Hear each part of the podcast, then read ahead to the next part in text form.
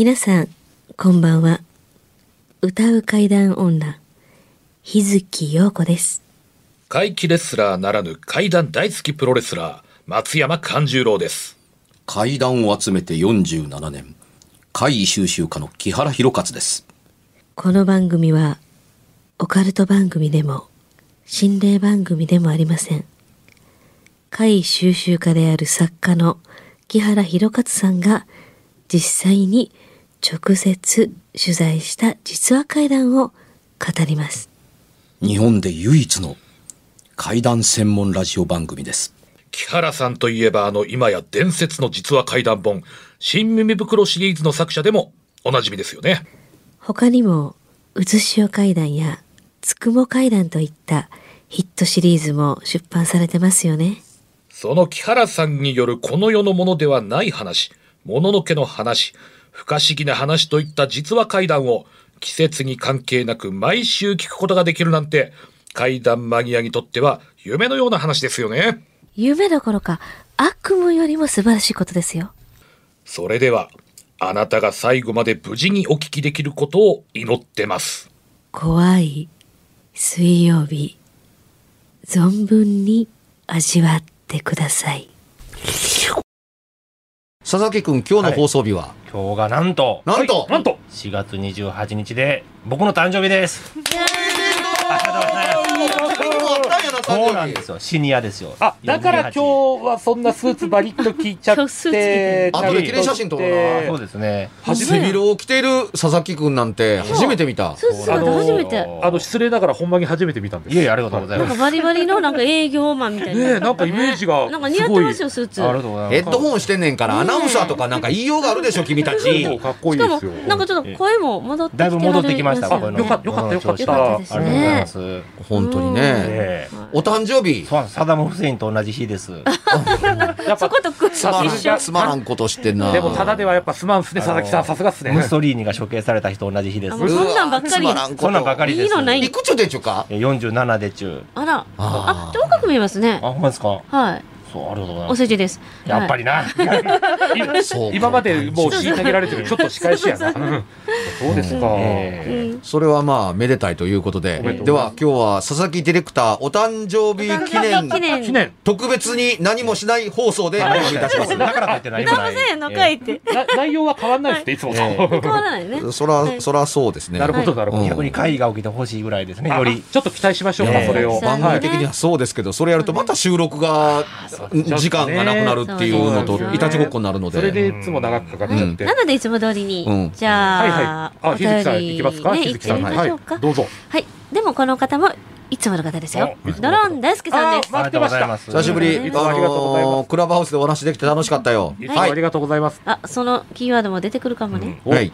木原さん、松山さん、日月さん、佐々木さん、こんばんは。こんばんは。今回の会談をお伝えする前に、うん。先日番組で取り上げていただいた、クラブハウスの会議の説明をさせてください。ほコアスイリスナー失格とがっかりされてしまいそうですが、ううん一言で申しますと、うん自宅で起こる会議が恐怖すぎて明確にすることを避けたということですと。ほ出先で起こる会議であればまだ冷静でいられますが、自宅はとにかく怖いのです。本当に情けない理由ですいません。まあ、まあ自宅ってね、こたつの足が抜けるだけでも大騒ぎすんね。んから自宅で起こることは怖いんです怖いよまな住んでるとこですかそら、らね。そらそうですよね。はえーちなみに1週間ほどで会議も起こらなくなり平穏な日々に、えー元で戻っておりますと、記録取ってほしかったな。大変お騒がせお騒がせしております、お騒がせしてほしかったな。はい。ですよね。さてこれは先週体験した話です。はい。うん。激務に追われて気づけば会社に2泊もしていました大変な気球やね。めちゃくちゃ激務。それは。ええこれでは仕事にならないとリフレッシュすべくうん。近くのビジネスホテルで仮眠を取ることにしまあ、した。その方がいいよ。うん、チェックインして案内されたのは D 棟の10階の部屋。うん。眠りに入ってしばらくすると天井スピーカーから聞こえてきたのは「い E 棟の3階でかか火災が発生しました非常非常階段での1階の駐駐駐車場まで避難してください。あ大変な放送」や。という館内アナウンス。もう、新人スタッフでしょうか。自信の情けな話し方が印象的でした、うん。そうですね。この人大変ですね。あの、ちょっと上しに行ってもこんな目にあって。ほんまですよね。もう行く先々でね。うん。一度目のアナウンスは睡眠中に聞こえたので、うん。なんだようるさいなでしたが、うん。繰り返された2度目のアナウンスでえ火事？隣の塔だけど急いで逃げなきゃと飛び起き急いで荷物をかき集めましたするとコンコンコンとノックとともに先ほどのアナウンスした男性スタッフがお客様火災が発生したのでた直ちにひ避難してくださいと直接部屋まで来てくれましたうん。はい、わかりました。と返事をしたタイミングで荷物をまとめ終えたので、すぐ部屋を出ました。うん。そして非常階段を確認し、1階の駐車場まで駆け足で降りました。うん。ああ、よかったよかった。助かった。ん？周りを見るとなんだかおかしい。火事だというのに、私以外の宿泊客は手ぶらで緊張感がない。うん。よく見ると、1階のレストランで美味しそうにカレーを食べている人もいる。あれ？何これ？どういうこと？と全く状況を理解できない私はフロントへ向かいました、フロントにいたのはチェックイン時に対応してくれた女性スタッフ。あのいい島から火災が発生したから避難しろってアナウンスが来たんで避難す避難したんですけど、うん。この状況って一体何なんですか、ん。はい避難訓練でございます。と女性スタッフは笑顔でございます。いや、避難訓練があるなんて聞いてないんですけど、と伝えると、うん。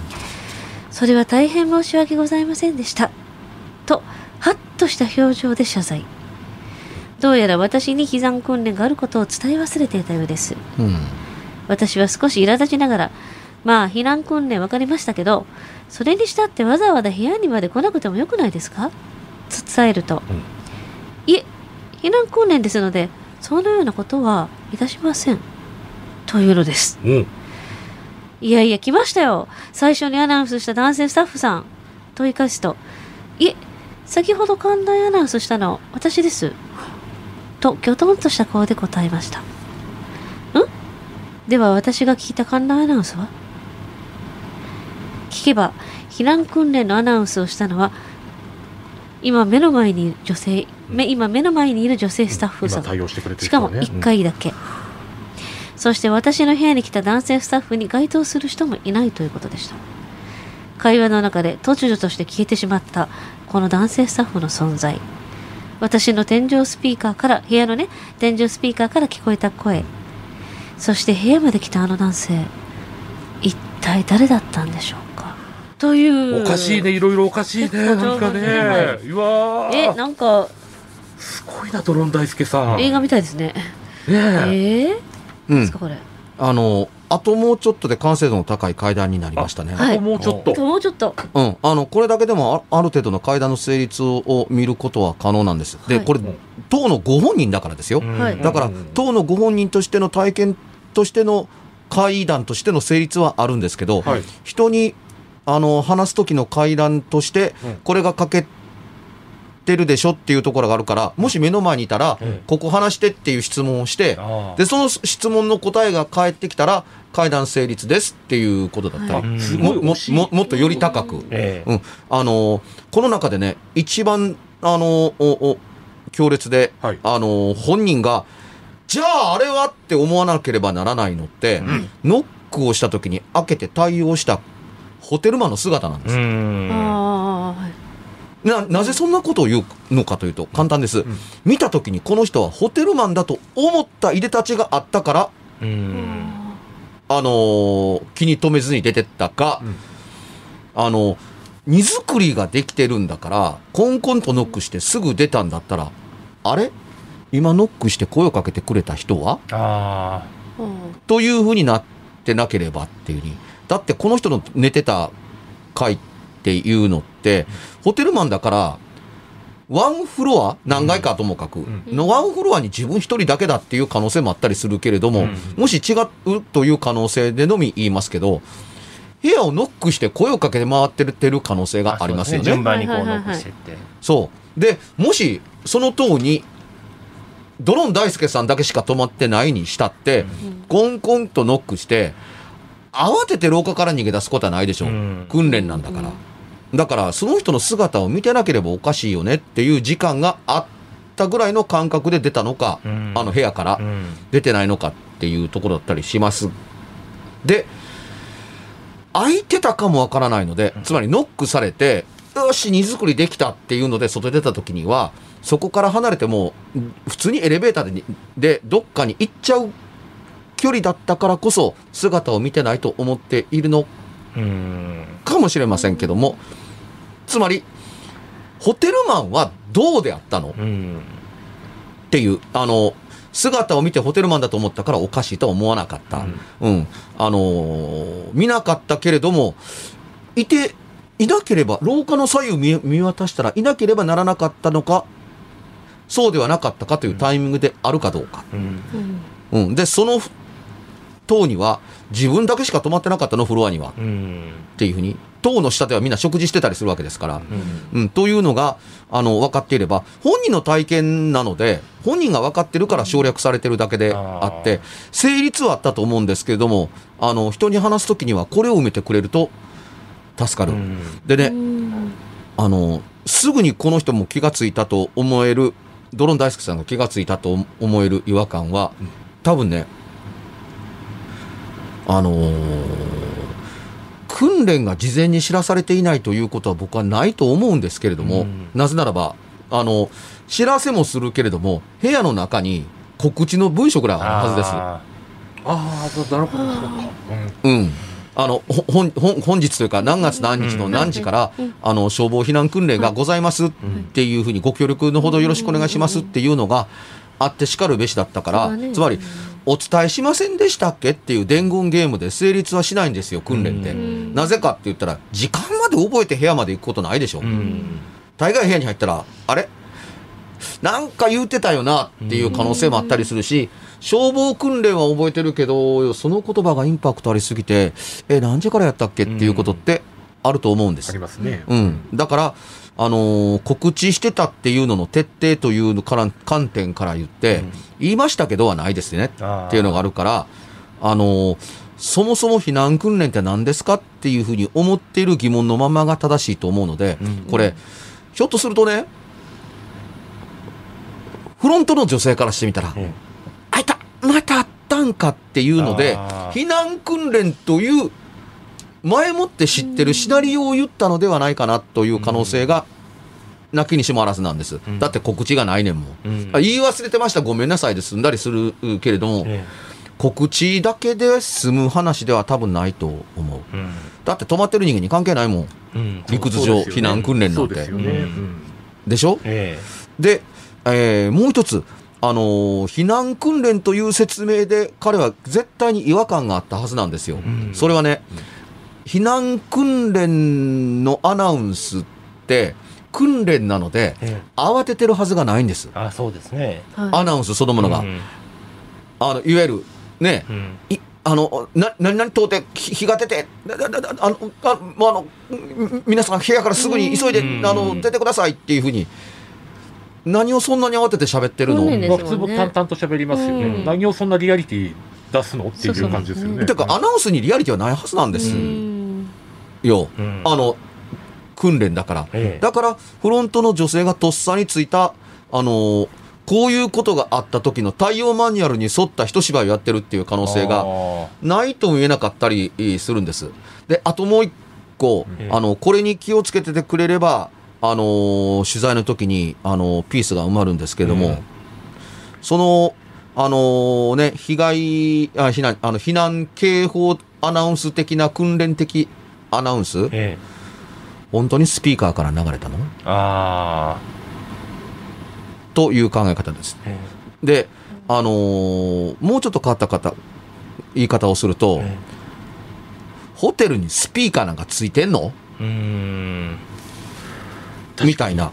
うん。なぜそんなことを言うかというと、スピーカーがあるのに、多分ね、内線電話もあるはずです。あうんで、内線電話がかかってきて、あのー消防訓練ですって一言言ってって言うなら、まあ、わからんでもないんですけども、多分その部屋には、あのーね、フロントと直結する、あのー室内電話があったはずなんですよ。うんインターホンみたいな。はうんうん。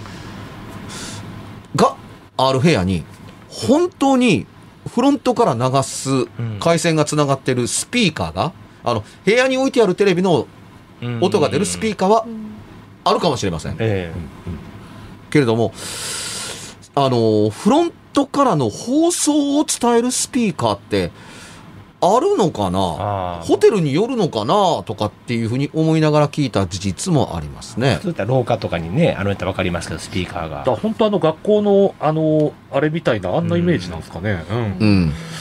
あともう一個余計なことを言う言うのならば、はいはい。あの僕の認識としてそれが当たり前だと思っていいるのかどうかという点を先に述べておきますけれどもあの避難訓練とはいえ避難訓練だからかも分かりませんがあのアラート音が一切入ってるない。僕もそれ思いました。やっぱりそう思った、ええ防犯ベルとかね、非常ベルが鳴る、普通は鳴ると思そううんですそれでき注意を引いてえなんやこれと思ってるところにん。アナウンスっえ。ていう風になるんじゃないのっていうのがいわば訓練的なものなはずなんですよ普通。って入りますよね。まあ、ファンファンファンとか。本番さながらであれば。えーほんでこれは非常訓練ですっていうアナウンスも入ってあそうそうそう。火事火事です火事です。そうですまあ避難訓練ですみたいな言いますもんね、そうだよね、ええそのね、あのーいわば火災報知器的な、うん。あの、アラート音っていうううううことに触れられていないというのに、いや、入れるんじゃないかなっていうののせめぎ合いがちょっと聞きながら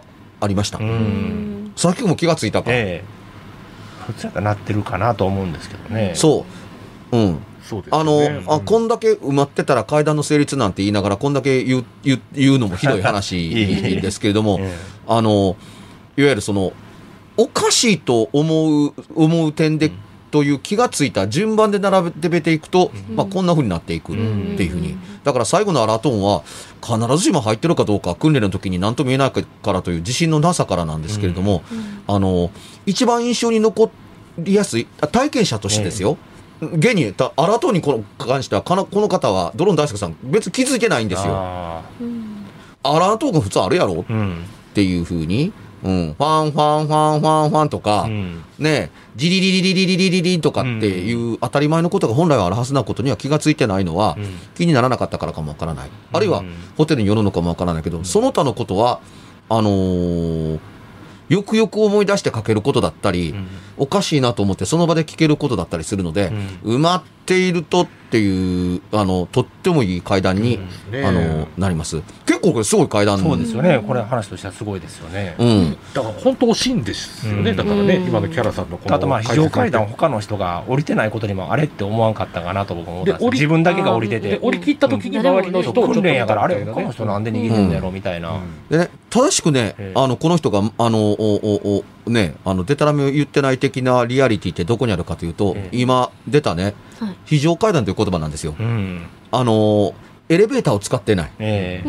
うん。だからね、訓練通りにやってたりするわけやから、ううん。ん、あのーうん、非常階段をちゃんと使ってる。これエレベーターですぐ僕は降りましたって言ったら、うん。おい、それ誰から聞いたの？っていうふうに思わんでもないんですけど、ええ。これを、あの、愚直なまでにちゃんと従ってやってるんだから、うん。うん、あのーいい体験しま、されましたね。そうですよね、うん。大輔さん自身はほんまに訓練やと思ったんでしょうね。火災訓そうですよね練やと思って。最初はね下行くまでは。でやっぱ気づくといろいろとおかしいところがあれ？っていろいろ出てきて。で、まあ階段には含めないですけれども、こんなホテル泊まってられるかと思ったんか思ってないのか、そのまままた戻って寝たのかどうかって激しく気になる木原君。ですよねまあ普通だったらね、やっぱりこんな体験しようもんならね、もう即ダメでしょうけど、ドローン大輔さんですからね、やっぱりね。ううん。ん、優秀やね。またクラブハウスだよな。いや、すごいなああのーうん、なんかまたね、体験したら木原さんに書いてラジオ番組送ります、言うて、言うてはったからね。おーうん。いや、ぜひ我々もね、送って採用されなかったらしょげるそうですから。ええそうよかったね今回よか、よかった。いいえことなんかな。俺は体験せえへん人生って悪くないと思うけどね。えぜひじ次回もまたね、お待ちしてますんで、んぜひよろしくお願いします。ねできたらいろんなところに行ってっていうふうに。うん。しかしね、2日間特貫工事でやらなあかん仕事が今時あるねんからすごいな。なんやろな。なんかね、仕事がちょっと書いてましたけど、さらっと。ねえ、仕事書いてあった？えっ、とね、ドローン操縦士でアマチュア無線の資格を持ってるそうですアマチュア無線。ねだはからそういう関係の仕事なんですか撮影ね。いい方だよねかなうんじゃあ映像撮影して映像編集までやってるんかもしれんね。ですでね。ね、また、あのそういう映像をもし捉えた日には、そうか、これはただのハンドルネームじゃないのか、ドローン大輔。ドローンから来て操たって縦士。操縦されでね、あのーちょっと今回のドローン大輔さんからのお便りの中でね、うん。まあ、あの出てきたからっていうのもあるんですけれども。そのひ非常ベルって、やっぱりこう印象的にはやっぱすごく強く残るもんじゃないですか、うん。だからその階段のなんかこうテーマというかお題の中でうん。出すとしたら、うん。これはどうなんでしょうね。非常ベルっていうものは、うん、ちょっと今うん。聞いてて思いついた。放置機みたいなのね。放置機そういうのも含めるかな、ううん。ん。アラートを大きく含分ければ、うん、非常あのー性質が近しいけれども、はい。非常ベルではない話を、ではないけどうも、ん。うんななぜならば、はい、戦時中の話だからです。よ。なるほど。あのーとある村でーね、えはい今いくらなんでも放送ではちょっと言われるけども、とある村で、はい。あのー、うーみたいなような、ええ。あの、うあの、うなり声が聞こえて、確か空襲警報やったと思うんだけどね、ええ。空空襲でっていうふうに言われて、あのー、村の人たちが、あのー、お寺に、に上がって、ええ石段ガーッと登って、えあのー避難した。あ、津波やったかな？何やったか？とも、ともかくね、本に書いたくせに忘れてごめんなさい。ともかく避難して、えあのーお寺に上がった。空襲ならお寺に避難することないから、あ、空襲じゃないかもっていうふうに。書いた人間がこんなええ加減でええのかっていうとこですけど、上が上がって合流したら、あのーそんな警報はなかった。何かの勘違いって、え、これだけの世帯数があってみんなが驚くっていう。みんな聞いてたんみんな聞いてたやんかって、い聞いてるのにってこといや、それはなってない。っっていうのがあったっていうのを、もうちょっと確かね、詳しくもちろん本人は書いたんだけれども、あのーうん、勘違いでこんなことが起こるわけないやんかうんっていうとこだったりするけども、確かね、お寺のご住職は聞いてなかったって。それならうちにうちにも聞こえるはずですが、うん。そんだけの人がね逃げてきてるのにね、現うん。にね、普通の村の農作業やってる人の人だけが耳にした。っていうので、あの、慌てて寺に、あの、駆けつけ、みんな駆けつけたみたいなようなものが、うん。まあ、あったというような話を、なんか、確か、あのー書いたな。でもも館内になるそういう非常ベルとかと比べると、その全体にその外全体に鳴り響くやっぱ警報の方がよっぽど音としても、うん。音量としても大きいじゃないですか、なのにねそれは聞いてないっていう、うん。その行き違いが生まれるって余計に不可解ですよね、うん。でね、その、い要するに、非常というものがつくから、はい。あのーね、あのーその幅をもっと広げてくれたら助かったりするものの一個に、はい。着信音みたいな。着信まあ音ね、あの、きんあの、緊急地震速報だってある意味着信音でしょ、あれ。そうですね。あそうか。そう言えますね、例えばの話、はい。だから、それもさらに飛躍させて、普通の着信音だって、まあまあ、あのーいわば電話ですっていう、あの、警戒音を出してくれてるという解釈、知らせるっていう意味ではね、という意味ではええ。っていうので、こう忘れられない話が、岡山とだけ言っておきます。ええ岡山？うん、で、あのー仕事はね、あのーね、あのーあんまり詳しく言わないけども、高圧鉄塔に登る仕事を、高圧電線の通ってるえの仕事で、あのー二人して、あのー山登りをして、山登りって、こう、鉄塔のある、はい。あの、山に、あの、定期検診のために、こえう、い行ってた時なんですよ。えうん。結構前の時代で。ええで、登ってるとね、あのー、トゥルルルルルルル、トゥルルルルルルル、トゥルルルルルって電話の着信音がしたんです。えで、であ、あれ？あの、電電話が鳴ってるっていうのが、なあの、通り過ぎた方から鳴ってるんですよ。えあれ？と振り返ると、あの、う後ろ何メートルかに、えあの、携帯電話が落ちるんです。自分の。えあ、電話としてもった。あ電話やと。何やろ？すぐ電話取って。もしもし？もしもし？あれ？何も言わへん。もしもし？もしもし？前に歩いてた同僚が、と、立ち止まって、お前何やってんの？って。いや、何やってるって今、携帯電話が鳴ったからっていうふうに。え、携帯電話がなんか鳴ってないやん。鳴るわけないやん、ここ。っていうふうに。いや、鳴ったってっていうふうに。ほらって同僚にその携帯電話見せたら、かまぼこ板やった。え、おおバカされてる。うん。あ、え？あ、なんだ、俺の携帯電話は？って言われたらちゃんとポケットに入ってたんですって。おーあ、入ってるわっていうふうに。と、ぼ、あの、ぽーっとボケてると、うんあのな、この山の中、県外やから電話入らへんよ。あ友達はそれが言いたかっただから昔の話ですって言ったのはええ、電波入らへんのに携帯なるわけないから。あ。そうですね。なので、うん振り返った時に、電話って、県外やでって言いたかったのが、いや、だってっていうふうにすぐに携帯見せたら、かまぼこ。あの、落ちて、もう、な雨になんか、雨に濡れて日に当たってみたいな、あの、板切れになうんなってるかまぼこ板やった。へえ。不思議ですね、それも。うん。だから、これね、音も不思議だけれども、あの、その友達はね、大笑いして、あった、キツネがたぬき騙されたんや、うん。みたいなことを、あの、言われたっていう話だったりはするんですけど、ん。あの、誠に不思議なのは、携帯音は自分にしか聞こえへんかったけれども、携帯音以外の何者でもなかった。でね振り返った時にある携帯で、落ちてた携帯電話、まごうことなき自分の携帯電話やったっていうふうに。あで、取った時にも携帯と、と、思ったっていうふうに、あの、ボタンを押す仕草あ。ええ。あの、いわゆる受話器が外れてる絵の入ってあるボタンを押したような気がするっていうところまであって、えで、かまぼこ板と分かったら、かまぼこ板の軽さなんだって。携帯の重さじゃない。あで、形も角張ってて、携帯の感し感触でもなんでもない。で、正確に言うと、あの、別にかまぼこ板と全く同じ大きさでもないけれどあも、ー自分がやった全てが自分の携帯やというふうに。だからその友達に、ほれって見せたときに、え、かまぼこ板やんっていうのは、自分も思った。えってなるね。その時に、やっと、初めてやっとか軽さをあれ？やっと、あれやっと全部分かった。まるであの、ほら、催眠術にかけられて溶けた瞬間そうそうそう。ちょうどそんな感じでしょうね、うん。近いので言えば。あれ？うんていうので、で、ポケット見たら、いつも入ってるポケットを、なんで気がつかへんかったんやろうと思うけどもいつポケットから落ちたんやろうっていうふうに勝手に思っただけで、ああ、いつも通りポケットに入ってるっていう。うん。うん。でも同僚は頭からケツケツまで、電話？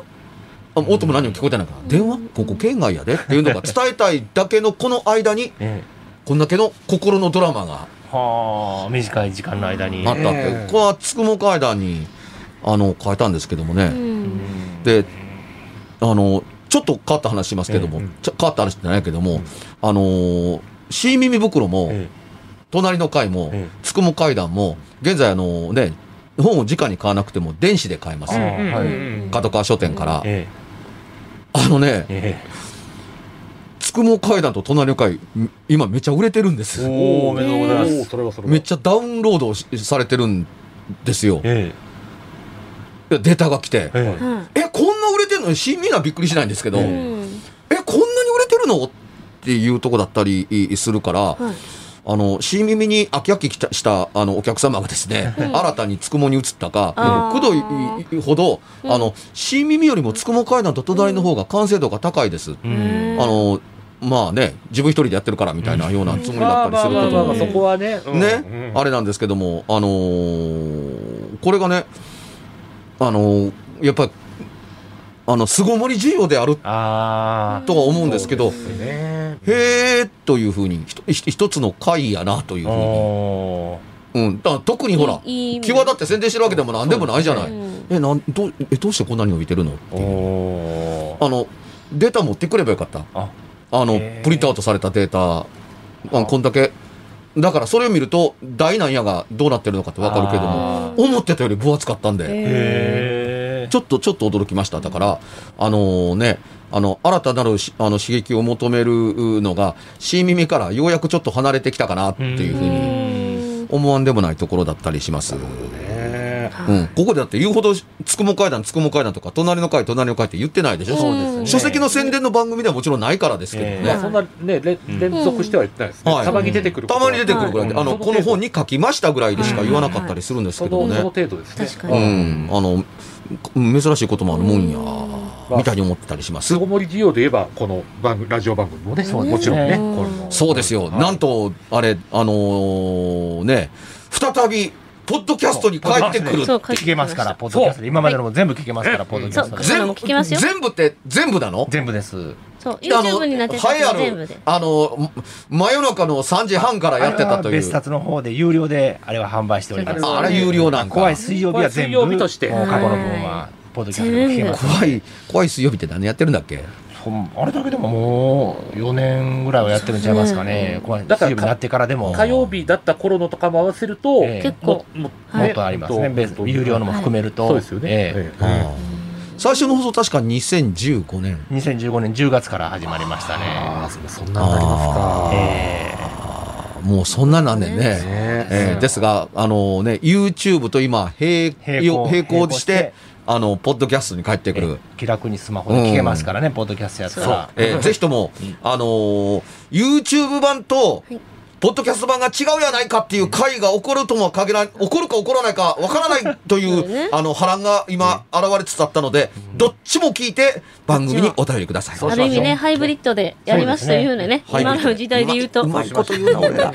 はい、ということで告知いきましょう。はいえー松山勘十郎はですね、えー次は7月18日、豊中市の稲六ボックスという会場で、大衆プロレス松山座を行います。えー15時から開演でございますので、出演者や料金との詳細は、松山勘十郎で検索すると、ブログや SNS、ツイッターといろいろ出てきますんで、そちらでお調べください。無事に笑顔で元気にお会いできるように祈っております。はい。日月陽子はですね、えー、つに点々のひらがなで日月陽子ですが、えっ、と、YouTube 登録、えー、チャンネルを始めまして、えー、ここ聞いてくれてるね、皆さんがポチッと、あの、無料なんでね、あの、チャンネル登録は、ポチッとしていただけると、1000人行きたいんで、ぜひぜひ、協力のほどよろしくお願いします。つまり怖い番組がやってるということだよね。はい。えー私、木原弘勝は、えー4月の30日の金曜日、えー10時から、22時から、えー、九段ちゃんの暗殺計画、括弧仮、えー今度は角川武蔵野ミュージアムから九段ちゃんの剥製が荒俣博先生のメモ付きで帰ってくるのでお、九段ちゃんが見れること以上に、えー横澤プロダクションの稽古場で撮れた最新映像の解析に入ります。あの、うっすらと手映ってますよ。すごいのが映ってるので、あの、皆さんと一緒に楽しみたいと思います。いいねこれはね、有料会員になる価値ありの映像っていうのの続きです。交互期待。番組では、別冊怪談ラジオを販売しております。ちょっと普通の地上波のラジオでは放送できない僕の体験を、あの、語っています。二度と本の形でまとめるつもりのない話が入っていますので、ぜひお聞きになってくださればと。どうやったら帰るの？詳しくは、ラジオ関西の怪談ラジオのホームページをご覧になって、ぜひともお買い求めいただければと思います。今夜はいかがでしたでしょうか？何もなければいいんですが。え？ちょっと、あなたの城、誰ですか？番組ではお便りや感想のほか、あなたが体験した怖い話や、あなたが聞いた身近な人の不思議な体験、また怖い写真や曰く因縁のあるものなどもお待ちしています。メールの宛先は、階段アットマーク、jocr.jp、k-a-i-d-a-n アットマーク、jocr.jp。ファックスは078-361-0005、078-361-0005。おはがきは郵便番号650-8580、ラジオ関西、階段ラジオ、怖い水曜日まで。ぜひ、本物の怖い話を私に教えてください。お相手は、歌う階段女、日月陽子と、怪談大好きプロレスラー松山勘十郎と、そして階段を集めて47年、木原博勝でした。それではまた来週、お耳にかかりましょう。この一週間、あなたが無事でありますように。